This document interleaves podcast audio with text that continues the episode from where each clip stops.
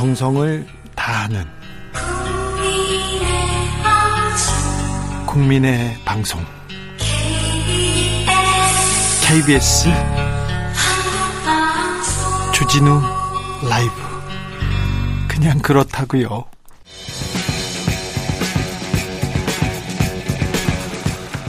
명불허전 여야의 토크 맹수 둘이 뭉쳤습니다. 여당 여당 크로스 원기옥. 오늘은 특별하게 조합해봤습니다. 여야의 토크 강자입니다. 여당 대표 전재수 더불어민주당 의원 어서 오세요. 예, 전재수입니다. 안녕하십니까. 야당 대표 김재원 국민의힘 최고위원 어서 오십시오. 안녕하세요. 아 이거 왜 또 왜, 왜 이렇게 힘이 빠져있어요? 새롭게 새롭게 시작했는데. 아, 잘 모르시는데 제가 이래 목소리가 나직해지면 힘이 넘칠 때 이렇습니다. 아 그렇습니까? 어, 또 너무- 새롭게 시작해서 너무 목소리가 세게 나올까 싶어서 네, 이렇게. 네. 강기정 전 의원은 이재명 후보 호남행 동행해가지고 이재명 후보 뒤에서 사진을 팍 박았더라고요. 부산 선대위 상임 선대위원장 전재수 의원님, 예. 어, 부산의 상황은 어떻습니까? 부산은 늘 어려운 곳입니다. 늘 어렵습니다. 예, 지금도 어렵고요. 네. 뭐 얼마나 어려운지 18개 지역구 중에서 지난 총선 때 단 3명만 살아남았지 않습니까? 아니 그런데 노무현을 배출하고 문재인을 배출하고 뭐 그런 부산에서 왜 민주당이 그렇게 어렵습니까? 그러니까 그렇게 했기 때문에 노무현 문재인이라는 걸출한 우리 지도자 두 분이 있었기 때문에 그나마 어, 민주당이 지난 총선에서 어, 당선자는 세명밖에 없었지만 네. 어, 출마하신 우리 민주당 후보자들의 평균 득표율이 40%까지 간 겁니다. 네. 1990년 1월 22일 날 3당 합당이 되고 난 뒤에 네. 민주당 후보자들의 평균 득표율이 16% 17% 이랬거든요. 네. 30년 동안 많은 사람들이 도전하고 희생하고 도전하고 떨어지고 그 과정을 거치면서 지금은 40%까지 온 거죠. 그나마. 네, 낙선 전재수의 헌신이 있어서 그만큼 간 것도 있습니다. TK, PK 민심은 어떻습니까, 김재현 최고위원님? 어, 저희들은 뭐 어, 여전히 정권 교체를 원하는 그 대다수 어, 시도민들이 어, 이번 선거에서 반드시 정권 교체를 이루어야 된다 이런 어, 의지가 강하죠. 그런 분들이 많고 네. 알겠습니다. 윤석열 후보가 선대위 해산을 발표했습니다. 김종인 위원장과의 결별. 자, 새롭게 출발하겠다. 청년들로 그리고 초심으로 돌아가겠다. 자, 이제 이제 윤석열 선대위는 이제 나라 오를 일만 남았습니까? 어, 일단, 이, 저, 지금, 뭐, 우리가 원래, 원래 그 용의 주도하게 이런 모습을 보이기 위해서 한 것은 아니지만, 네. 뭐, 약간의 우발적인 사건도 있었지만, 결과적으로 이렇게, 어, 이제 선대위를 해산하고 단촐하게 선거대책본부로, 어, 구성을 하면서 실무진들과 직접적으로 일대일로 전부 일을 할 수 있게 이렇게 만들고 있거든요. 그렇게 되면 어 훨씬 날렵하게 이제 현장 대응 능력도 더 생길 것이고 어 또 국민들 국민들께 좀 신뢰 받을 수 있는 그런 모습을 좀 더 보일 수 있다 이렇게 자신하고 있습니다. 그런 어, 앞으로 그 잘 해나가면 신뢰를 다시 회복할 것인데 뭐 그렇게 하지 않는다면 어, 이 또 당내 분란의 모습만 보일 수 있기 때문에 그것은 뭐 저희들이 어, 상당히 저 어, 앞으로 노력하는 여하에 따라서 네. 결과는 달라지리라고 생각합니다. 노력 여하에 따라서 이 당내 분란, 네, 결과는 달라질 것이다 얘기하시는데 어떻게 보셨습니까, 전재수 의원님께서는? 그러니까 경쟁하는 상대 정당을 향해서 뭐 이렇쿵 저렇쿵 말씀드리기가 조금은 조심스럽습니다만은 그럼에도 불구하고 국민의 한 사람으로서 좀 한 말씀 드리지 않을 수가 없는데 에, 사실은 국민들이 관심이 있는 것은 이것도 선거 캠페인의 과정이거든요. 네. 국민들이 국민의힘 최근 이 혼란 상황을 보면서 관심이 있는 것은 뭐냐면 아 국민의힘이 또는 윤석열 후보가 집권을 했을 때 집권을 했을 때의 모습을 어, 떠올리게 되거든요. 그러니까 지금 선거 캠페인을 무슨 1년, 2년 하는 것도 아니고 선거대책위원회가 어, 국가를 경영하는 것에 비하면 100만 분의 1, 1000만 분의 1밖에 안 되는 그런 조직인데 이것조차도 질서정연하게 이저 좀 위기 관리 능력을 발휘하고 윤석열의 정치력과 리더십을 발휘하지 못하는 것이라면 정말 국가를 맡겼을 때 이 나라가 어디로 갈 것인지 이런 걱정들을 사실은 국민들이 하는 거죠. 그런 측면에서 볼 때 윤석열 후보의 어떤 리더십, 정치력 또는 위기 관리 능력에 대해서 우리 국민들께서 굉장한 의구심을 가지게 되는 그런 이제 사건이었다. 이렇게 보는 것이죠. 윤석열의 정치력 어떻게 보십니까?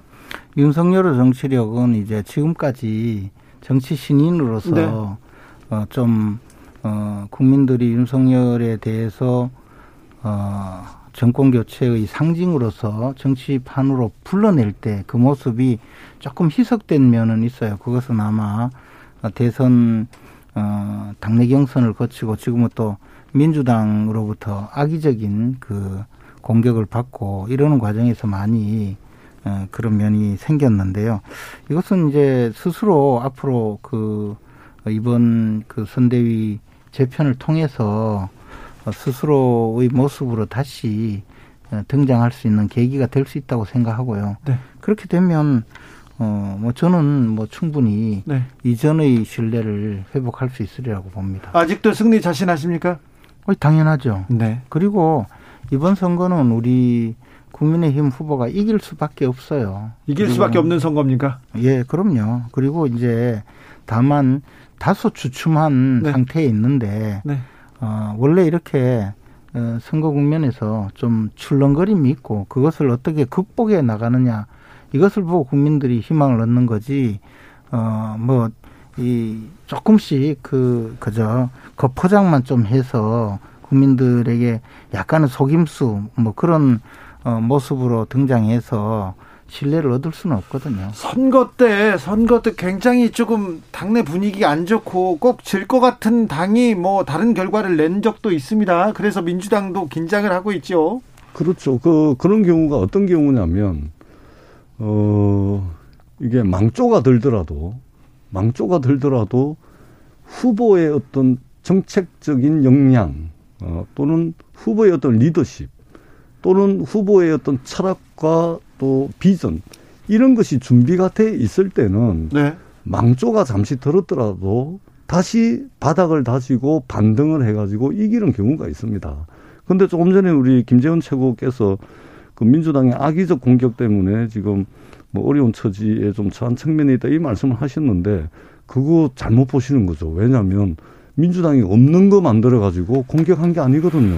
그 윤석열 후보가 허구한 날 말실수하고 망언을 망언으로 듣고 또 김건희 씨 허위력, 허위 경력, 이력과 경력을 부풀리고 또 허위 수상 실적, 또 수상 실적 부풀리고 이거 없는 거를 민주당이 만들어 가지고 악의적으로 공격한 게 아니지 않습니까? 그렇기 때문에 사실은 이번 문제도 마찬가지예요. 선거대책위원회 가지고 난리를 치는데 사실 문제 근원적이고도 근본적인 문제의 핵심은 윤석열 후보 본인이죠. 왜 선대위를 가지고 난리를 칩니까?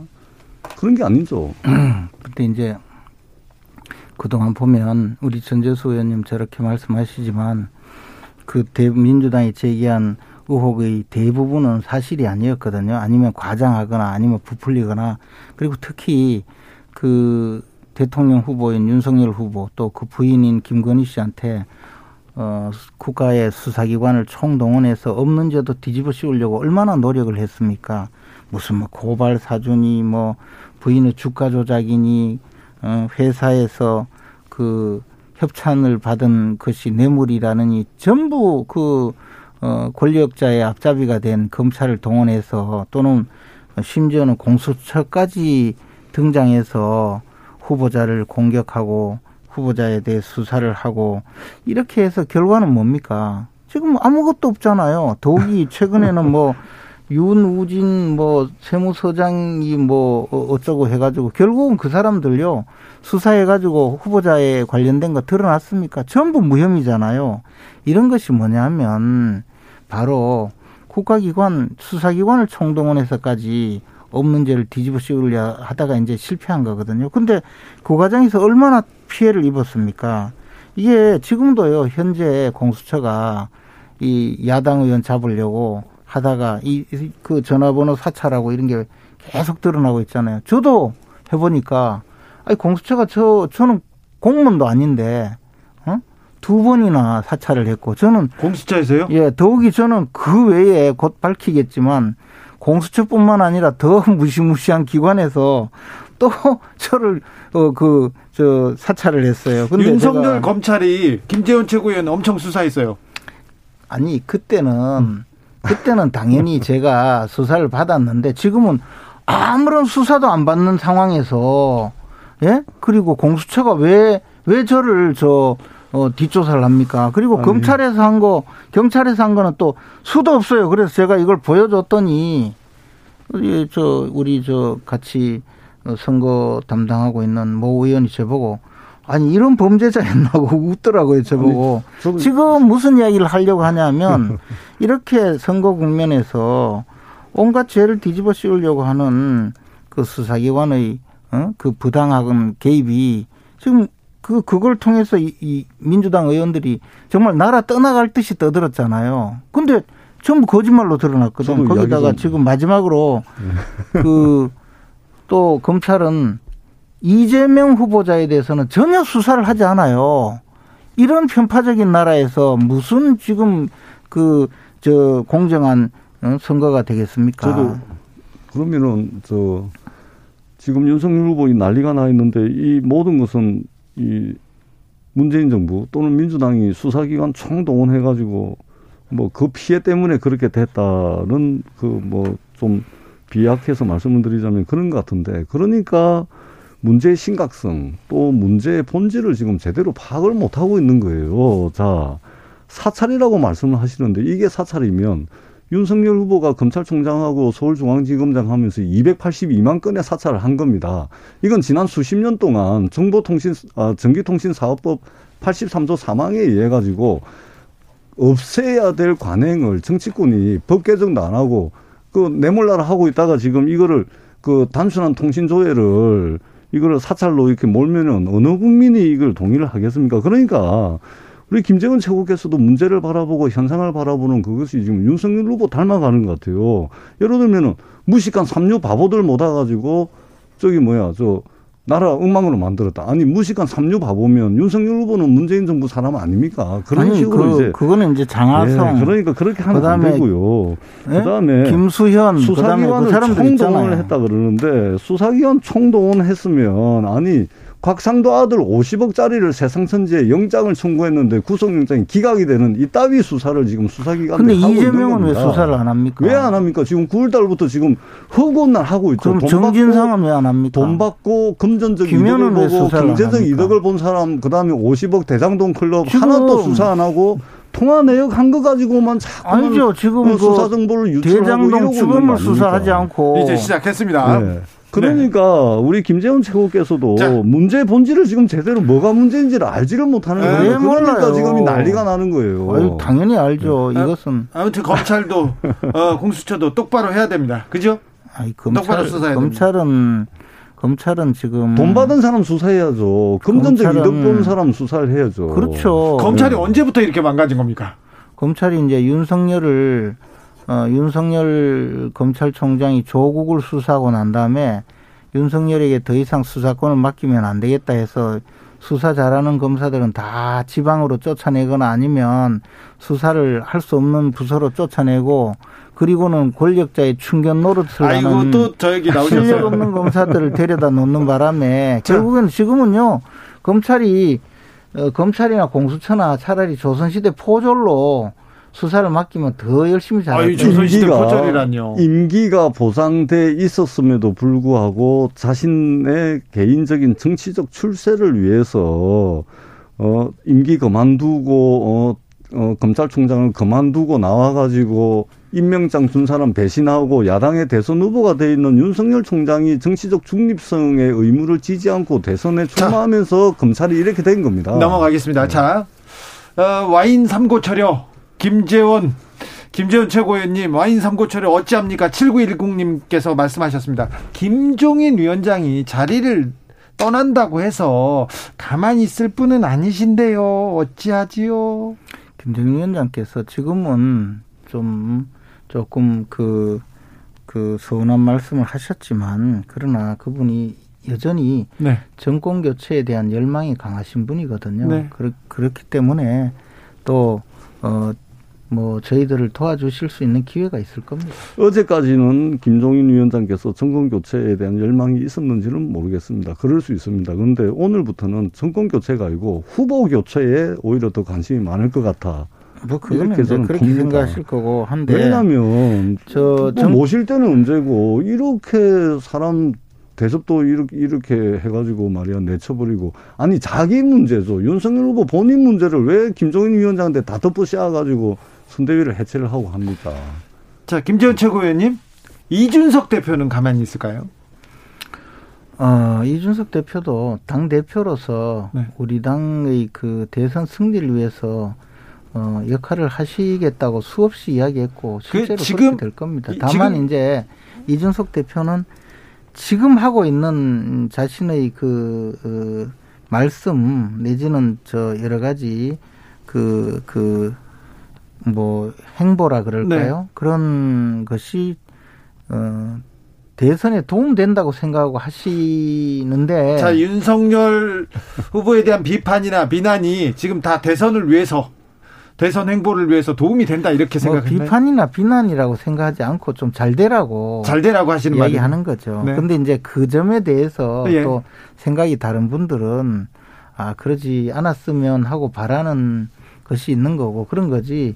이 뭐 우리 당 대표가 뭐 다른 마음으로 그러시겠습니까? 네. 저희들은 참 고맙습니다. 최근 한 보름 정도 우리 이준석 대표께서는 이재명 후보나 민주당에 대해서는 한 말씀도 안 하시더라고요. 정말 고맙습니다. 네. 감사하게 보고 있습니까? 네.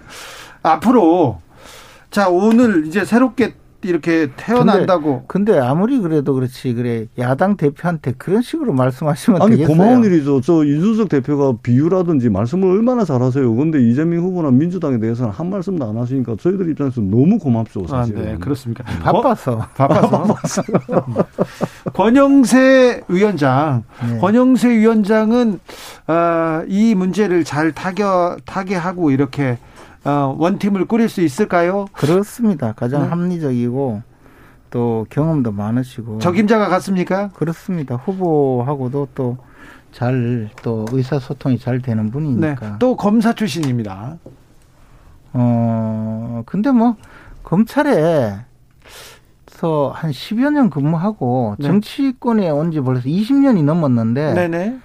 그걸 뭐 검사 출신이라고 이야기할 수 있습니까? 민주당에서 얘기를 하고 있어가지고 민주당이야 뭐 뭐든지 그냥 뭔가 생트집 잡는 당이기 때문에 그 민주당에서 이야기하는 것은 다 거꾸로 들으면 됩니다. 저희들도 그렇게 그... 이야기하려면 그 외교관 출신이라고는 왜 안 합니까? 주중 대사를 지냈는데 아니 그러니까 저희들도 어 대통령 선거에서 경쟁하고 있는 파트너죠. 네. 그러니까 자꾸만 민주당은 무슨 없는 제 덮어 씌우는 정당, 뭐 생터집 잡는 정당 이게 아니고요.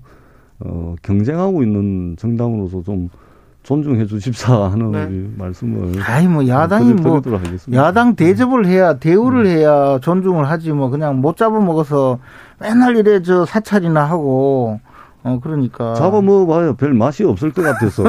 예. 잡아먹지 않습니다. 왜 잡아먹습니까? 8804님이 정권 교체를 바라는 30대 청년입니다. 윤석열 후보만 보고 있었는데, 최근에는, 아, 뭐 유튜브를 보니까 안철수 후보가 많이 나아졌다고 생각이 많구나, 이런, 아, 생각을 들었습니다. 정권 교체 윤석열 후보만 할 수 있는 게 아니란 걸 좀 깨닫게 됐는데요. 안철수 후보의 부상 어떻게 보고 있습니까? 근데 이제 저 지금 우리 저 젊은 청년께서 청년 애청자께서 그런 말씀을 하시니까 저희들은 참 어 더 분발해야 되겠다는 생각을 하는데요.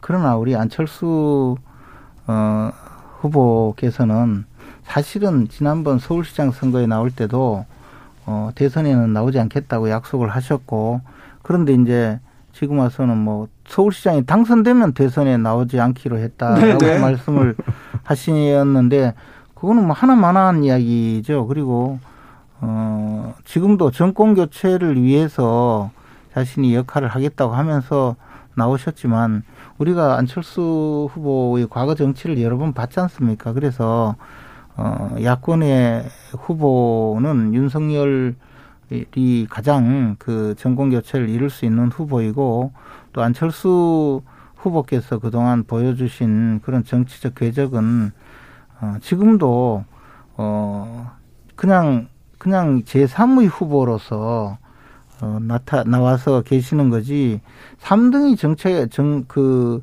정권 교체의 그 주역이 될 수는 없거든요. 그런데 늘 3등을 하시고 어, 결국에는 이제 어, 주류 정치 주된 정치의 그 흐름을 조금씩 혼란시키는 역할을 어, 하셨죠. 그래서 저는 이번 대선에서도 안철수 대표께서는 결국은 3등이실 거라고 그렇게 생각합니다. 아, 출마한다고 보십니까? 단일화는 안 되고? 끝까지 가신다면 3등일 거라고 음. 봅니다. 예. 그러니까 사실은 저희들이 누구나 제일 싫어하는 게 예측 가능하지 않은 상황을 제일 싫어하죠. 네. 그런 측면에서 좀 예측 가능한 것을 저희들은 이제 선호하고 예. 그런 측면에서 윤석열 후보가 어, 좀 반등을 해서 안철수 후보가 어, 정권 교체 새로운 대안으로 떠오르지 않는 것이 저희들 아, 입장에서는 어뭐 좋겠다 이런 기대를 윤석열 후보가 좀 반등해야 됩니까? 예, 좀 예, 열심히 예, 해야 됩니까? 그래서 안철수 후보에 대해서는 지난 10년 동안 뭐 볼 거 안 볼 거 우리 국민들이 다 봤습니다. 네. 너무 잘 알고 있죠. 그래서 윤석열 후보가 잠시 주춤하고 있는데 그 틈을 이제 안철수 후보가 이제 등장을 했는데 잠시 잠깐 반짝하는 국면이다. 아. 아, 그렇게 보고 있고 아마 뭐 다음 주나 돼서 여론조사가 나오겠지만 아마 이제 윤석열 후보의 위기는 어 보수 유권자들의 위기로 받아들일 가능성이 많습니다. 아 그, 그래요? 예, 그럼요. 그래서 어, 바닥을 찍고 어, 더 이상 지지율이 더 빠지지 않는 그런 결과들이 나오면 결국은 어, 잠시 잠깐 반짝이는 국면에서 안철수 후보가 좀 주목을 받고 있긴 하지만 어, 곧 원래 자리 4% 5% 뭐 6%, 뭐 이 정도 자리로 다시 돌아가지 않을까 그렇게 저희들은 보고 있습니다. 저는 뭐 꼭 그렇게 보진 않는데요. 다만 안철수 후보의 한계는 분명할 거다라고 생각하고요. 또 그 결국 이 저 정권 교체에 본인이 그 걸림돌이 된다고 생각을 하시면 뭐 충분히 또 어 저 정권 교체의 큰 대업을 완성하는 그런 쪽으로 함께 하시지 않을까 저는 뭐 그렇게 생각합니다. 저는 안철수 대표께서 후보께서 지난 10여 년간을 저희 당에서도 함께 했던 적이 있는데 어, 그런 어떤 역사적 대의명분이나 어, 그런 것에 따라서 정치를 하는 게 아닙니다. 안철수 후보는 봐왔잖아요. 그렇기 때문에 자기에게 이익이 되는지 안 되는지, 자기가 최종 후보가 되는지 안 되는지, 또는 자신을 통한 정권 교체에만 관심이 있을 것이지 뭐 그런 이제 장황한 어떤 대의명분 이것에 따라서 안철수 후보가 나름 10년 이상의 정치를 해왔는데 그런 결정을 김재훈 최고위원님 동의하시죠? 아니요. 근데 저는 아니 그러면서 왜 송영길 대표가 단일화 하자고 이야기를 했습니까? 그리고 또 하나는요. 아니 송영길 대표 단일화 하자니까 좋은 제안을 했잖아요. 그걸 왜 거절합니까? 아니 저저 저 안철수 대통령 민주당 국무총리 그렇게 하면 단일화 되는데 왜 그걸 거절하셨어요? 그러면 국민의힘에서 그렇게 어, 국무총리 하자 이렇게 우리는 제안을 아직 안 했잖아요. 그렇습니까? 예. 5745님께서 안철수 후보는 더 이상 이용 안 당할 겁니다. 김덕명님이 이번에 안 후보는 철수 안 합니다. 이렇게 얘기하시는데요. 이번에 철수하지 않을 거라고 저도 봅니다. 아 그래요? 네. 그럼 윤석열 후보가 후보 안 될 수도 있겠네요. 아이, 안철수 후보로 단일화되는 거 아닙니까? 그게 아니고. 자 이제 아, 민주당이 국무총리 해야지 뭐. 자, 국민의힘 윤석열 선대위는 이제 반등합니까? 이제 이제는 또 내분에서 이제 벗어나서 김종인 그리고 이준석과의 갈등 넘어서서 이제 이 저 이재명 후보하고 이 정책 대결, 비전 대결 할까요? 어, 뭐 그렇게 해야죠. 그렇게 할 겁니다. 그리고 또 어, 윤석열 후보의 진면목을 보여주면서 국민들의 신뢰를 회복하는 일에 이제 매진해 나갈 것입니다. 오늘 제일 반가웠던 이야기가 이제 실무자들에게 네. 예, 토론회를 검토해라 네네. 이렇게 지시를 내렸다라는 적극적으로 나오겠다고 예, 합니다. 예, 말씀인데 이제 좀 그랬으면 좋겠습니다. 이제 좀 빨리 좀 수습하고 우리가 다가올 미래 5년의 국가 지도자를 뽑는 선거입니다. 네. 우리 국민들께서 충분한 정보를 가지고 비교 검증, 비교 검토할 수 있는 그런 토론회를 좀 많이 좀, 좀 과다할 정도로 많이 자주 어, 그렇게 좀 만들었으면 좋겠다. 토론 준비 됐죠? 그, 저는 단지, 단지 저도 뭐 토론에 대해서 조금 그 관련된 업무를 하고 있는 사람의 입장에서 단지 하나 이 이재명 후보께서는 돌아서면 딴소리 하거든요. 그러니까 이번에는 토론할 때 거짓말 하지 않겠다는 대국민 서약을 하고 나오시면 좋겠어요. 김재원 최고님 그렇게 불안하시면 two plus two로 합시다. 김재원 최고님하고 윤석열 후보 이재명 후보와 전재수. 아, 이것도 좋은 제안이네요. 이렇게 합시다. 왜 불안하시면. 좋은 제안이네요. 아니, 네. 주진우 그, 라이브 사세요. 그거는. 그거는, 저, 우리가 어디 감히 거기 낍니까? 그 대신에. 아니, 너무 불안해 하시는 거 아니, 뭐, 불안할 게 뭐 있어요. 음. 거, 거짓말, 거짓말 안 하겠다고 서약이나 하면 되지. 뭐, 무조건 뭐, 뭐 하루에 열두 번씩 더말 바꾸고 거짓말 하시는 아니 그러니까 그것조차도 TV 토론을 통해서 국민들께 보여드리면 되는 겁니다. 마칠 예. 시간 됐습니다. 아니 전, 근데 그 전, 토론이 안 되잖아요. 거짓말 하는데. 자, 전재수, 김재원, 김재원, 전재수 두 분 감사합니다. 예, 고맙습니다. 고맙습니다. 토이의 리셋 들으면서 주진우 라이브 여기서 인사드리겠습니다. 오늘 돌발 퀴즈 정답은 매머드였습니다. 매머드. 저는 내일 오후 5시 5분에 돌아오겠습니다. 지금까지 주진우였습니다.